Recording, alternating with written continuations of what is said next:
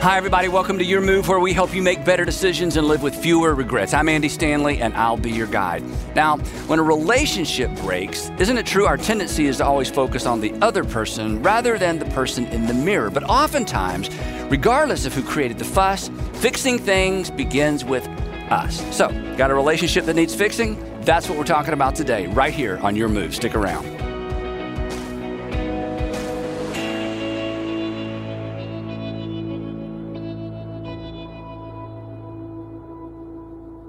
I know we were all raised in different ways with different families, but the way I, I was raised was um, that the man in the relationship is um, ultimately responsible for the relationship, which seems like a terrible idea because we're so bad at relationships, you know?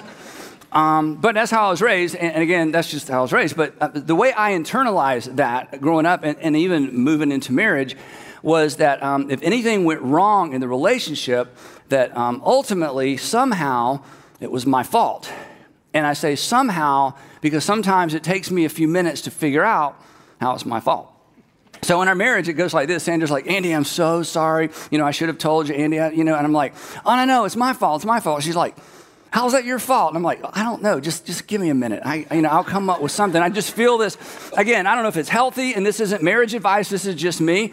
And so through the years, I have a default. So when I can't figure out how what she did or what she was apologizing for is ultimately my fault, I default to this. Well, if I hadn't asked you to marry me in the first place, this would have never happened.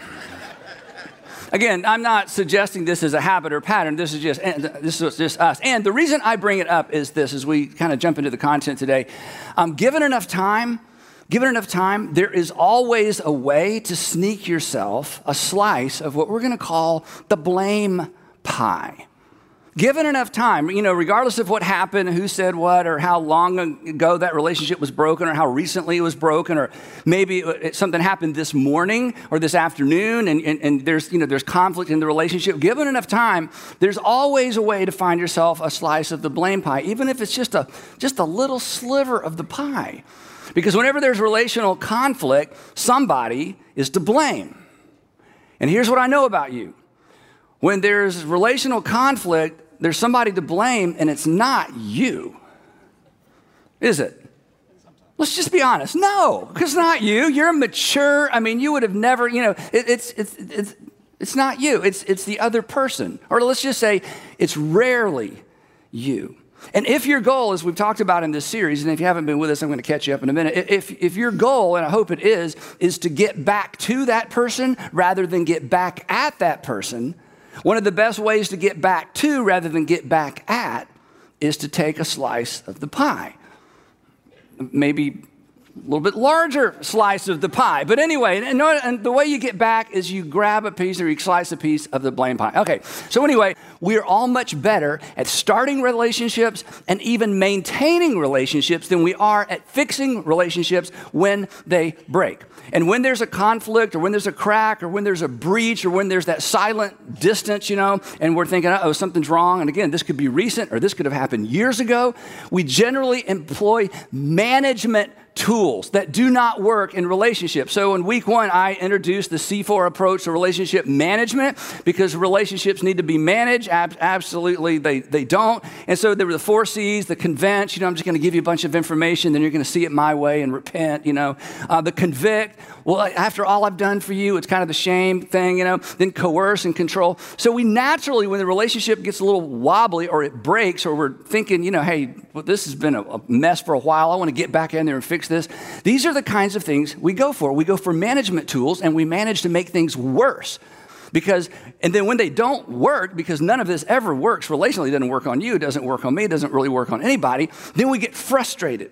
We get frustrated, and we're frustrated because we, we just feel so shut out, so then we shut down, and we feel locked out, so we kind of get locked down. If you're more like me, more of an introvert, or if you're more of an extrovert, you get too expressive and you say too much, and you just make things worse. And then when you realize this isn't going anywhere, you know, I've been too quiet or I've been too, you know, I've said too much, you know, nothing I've tried to work, we, we basically fall into making one of three excuses. And I want to talk about these real quick. And the first one is so insidious. In fact, this first excuse we make when the relationship isn't getting any better and nothing we do and nothing we've tried helps, This, this first one that we retreat to, if this is you, this, this is worth the price of admission, which I, I think is zero. So it's, yeah, it's, it's worth the price of admission. So here it is.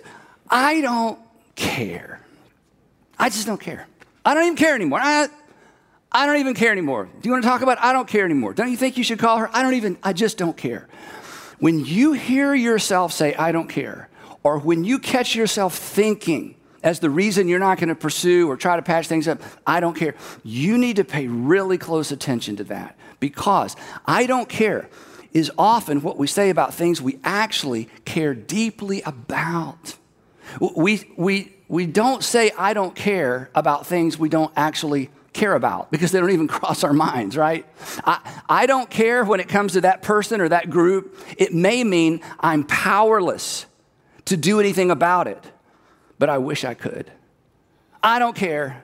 I think what you mean is you feel powerless to do anything about it. And you're, you're retreating to pretending like or trying to convince yourself that you really don't care when in actuality you're just powerless to do anything about it. And things we can't do anything about but wish we could are actually things we care deeply about. And here's why I say it's so insidious. When that connection gets lost, we become unhealthy. And here's what I mean by connection. When you really do care, but you decide that you don't care, all that frustration and all that energy, even though you turn your back on that person or that group of people because you don't care, you're carrying all that energy, all that anger, all that stuff, and it's going to go with you. It's going to go with you into another relationship. And you'll never be able to resolve that relational conflict because you may never understand what's fueling it to begin with. And when we do that, we become our own worst enemy. And here's the thing that makes it even com- compounds the complexity and, and the tragedy is you may really you may have very little blame. You, you, there may be very little that you did to create the tension to begin with.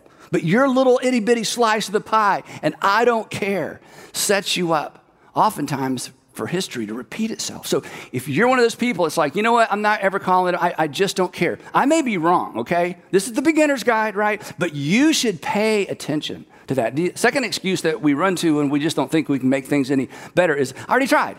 And we've talked a little, about, a little bit about this. I, I've already tried. And I tried, what I tried indicates is arms crossed, I'm done. I'm waiting on them. I'm waiting on them.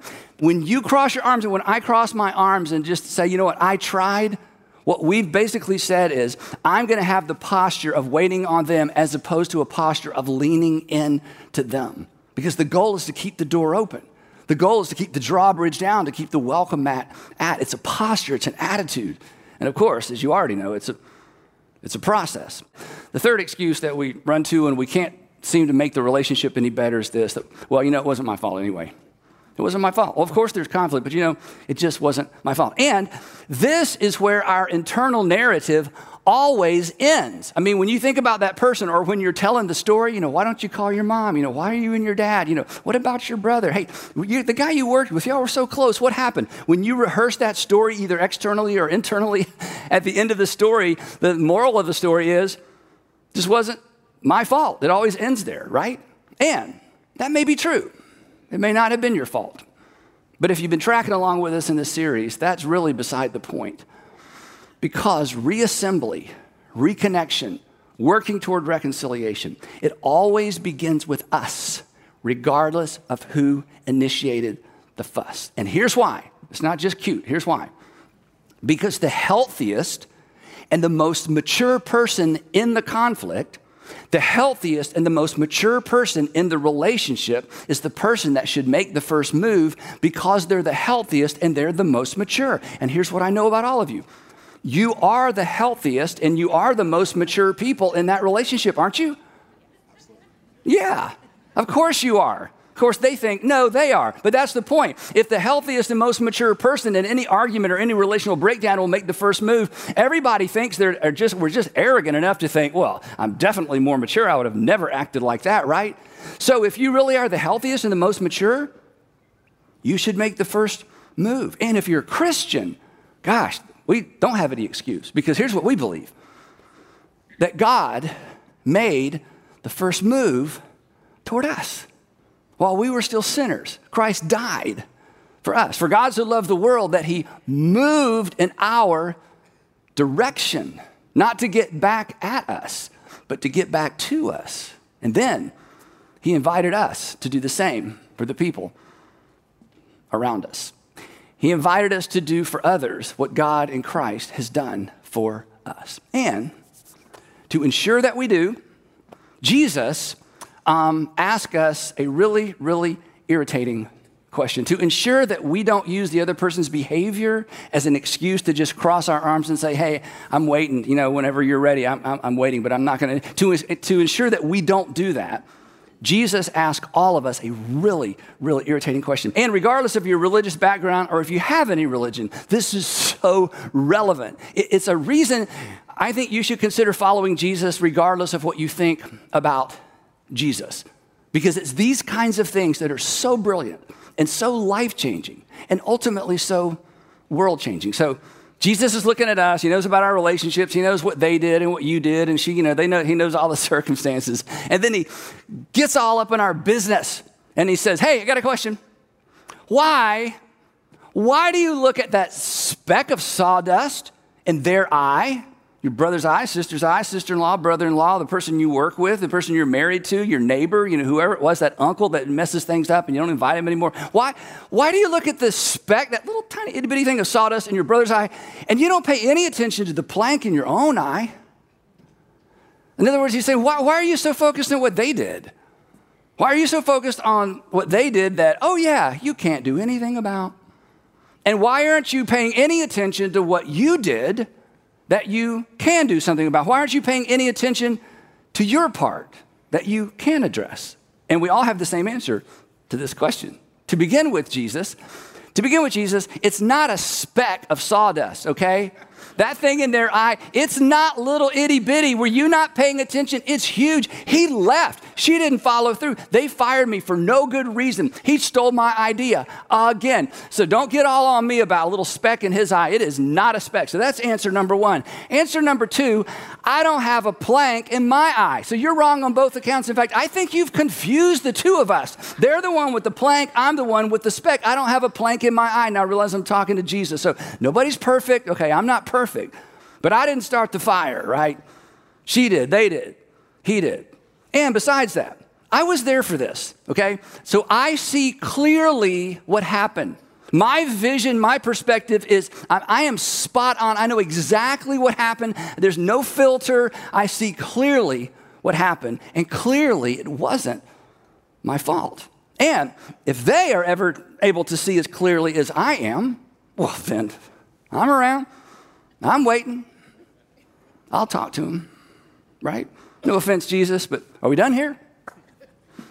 He says, no, because he's got a second question.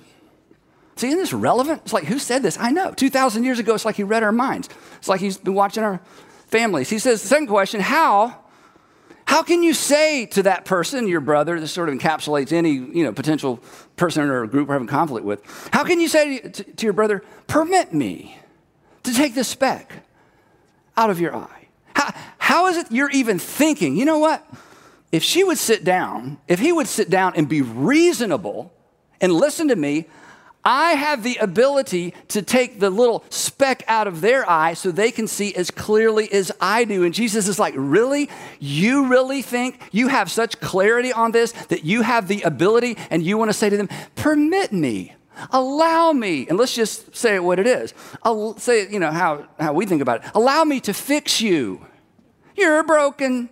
You're insecure. You are relationally, you know, you're, you're just uh, so immature. But if you sit down with me and you listen to my side of the story, my version of the story, and you're open minded, you got to be open minded like I am. Allow me to fix you. Allow me to correct you. Jesus is like, you're not completely wrong, but you just have things out of order. You're not ready. You don't see as clearly as you think you do because you have more work to do.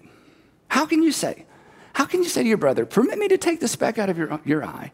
And this is so interesting when all the time there is a plank in your own eye. Now, the, the English phrase all the time is actually one Greek word. And in Greek, this is a play on words. It's kind of a, a cool little thing going on. So, literally, here, here's what this would say if we translated it literally. How can you say to your brother, Permit me to take the speck out of your eye, when behold, there is a plank in your own eye. Or to make it super colloquial, here's what it would say How can you say you'd rather permit me to take the speck out of your own eye when looky there, will you? There is a plank in your eye. Then I think Jesus smiled when he taught, said this next. You know, I think Jesus was super friendly. He smiles and he says, You hypocrite. Hypocrites, hypocrites, little Greek word where we get the word hypocrite. Hypocrites, you actor, you pretender. And we're so busted, right? So it's okay, Jesus, let me see if I get this right. So what you're saying is, I got my issues, and they got their issues, and I should focus on my issues, and I should let them focus on their issues, right? In other words, what you're saying, the, the moral of this teaching is that I should just mind my own business, right? To which Jesus would say, no. Uh-uh. This is, this is a lesson on reconciliation. This isn't a lesson on how you run to your little self-righteous corner and tell your story for the rest of your life. This is, this is a lesson on reconciliation. And Jesus' point is you should start with your own business. But it doesn't end there. In fact, he even uses the word first. You hypocrites, first, because there's a second and possibly a third. First, take the plank out of your own eye. In other words, before you fix them or even talk to other people about how you would like to fix them or change them or get them to see things your way, you're, you're getting things out of order. And granted, I, you know, I understand why things are out of order. What they did was horrible. What they did was terrible. What they did was so disruptive, and they did it over and over and over. I mean, we get it. But Jesus says, okay, before we get to them, we got to start with you. So you just got to start with the plank. You got to identify your slice of the blame pie. And it may be tea tiny, right?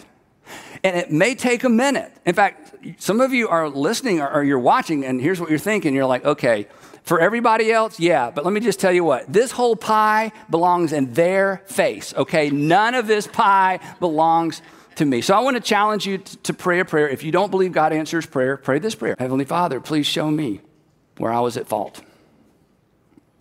And before you finish the sentence, something may come to mind. In fact, as soon as I said that and suggested it, something came to mind. It's like, no, it's so tiny. God, your Savior who loves you is like, I know it's so tiny, but that's where you start. But I mean, it's like, uh, you know, my fault was kind of a reaction to what they did. We'll start with that. Would you be willing to pray that? I mean, just would you show me my slice of the pie?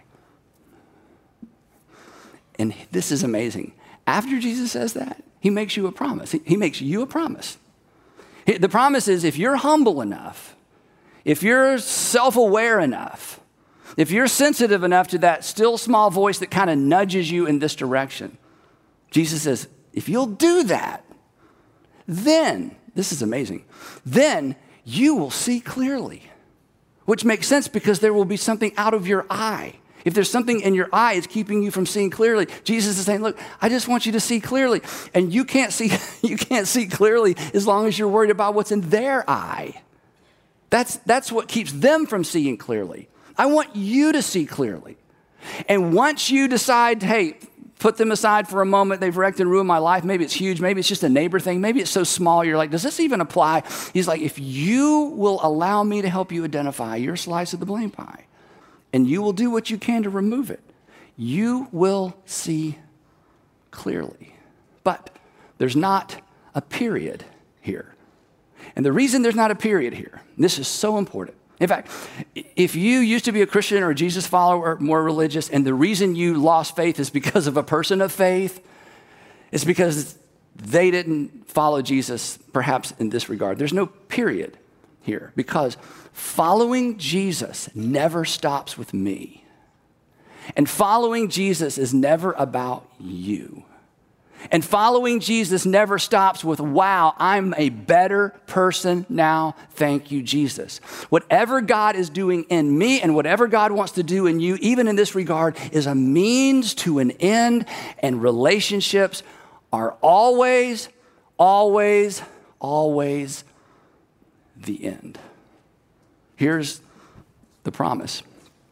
You hypocrite, first take the plank out of your own eye, then you will see clearly to remove the speck from your brother's eye. First, take the plank out of your own eye, and then you will see clearly.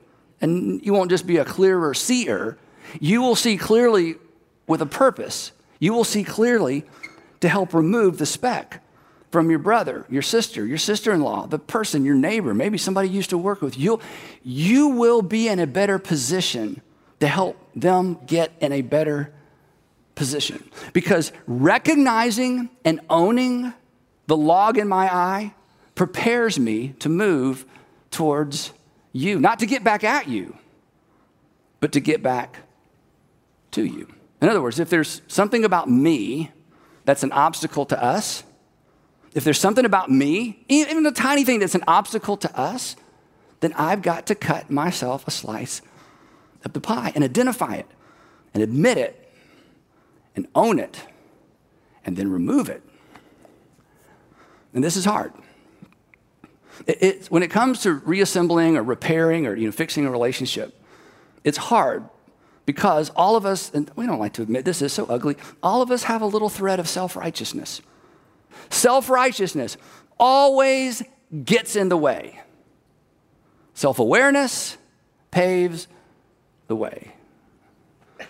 And restoring or fixing a broken relationship requires self awareness. The Apostle Paul um, summed it up this way, and we're going to come back to this verse next time as we wrap up the series. Here's what he wrote it's so powerful.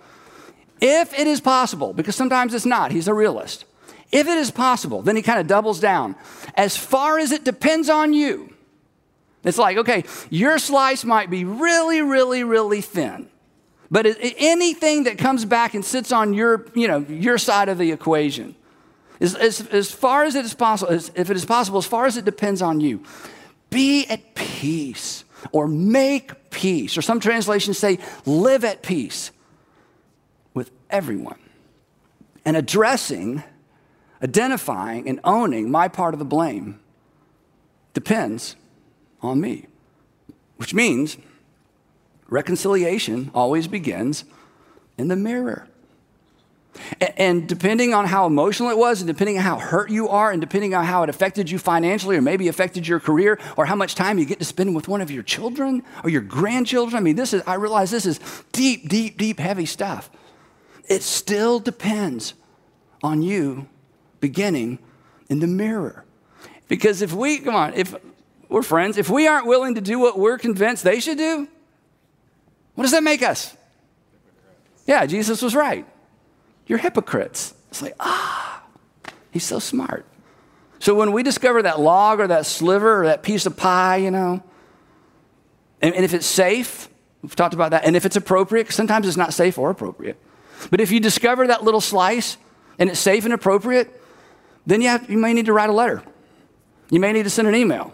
You may need to call somebody. You may need to have coffee if you'll go first, your humility, because humility is the most, it is the most powerful relational dynamic, humility. It is the most relation. Humility draws people. Self-righteousness just pushes people away.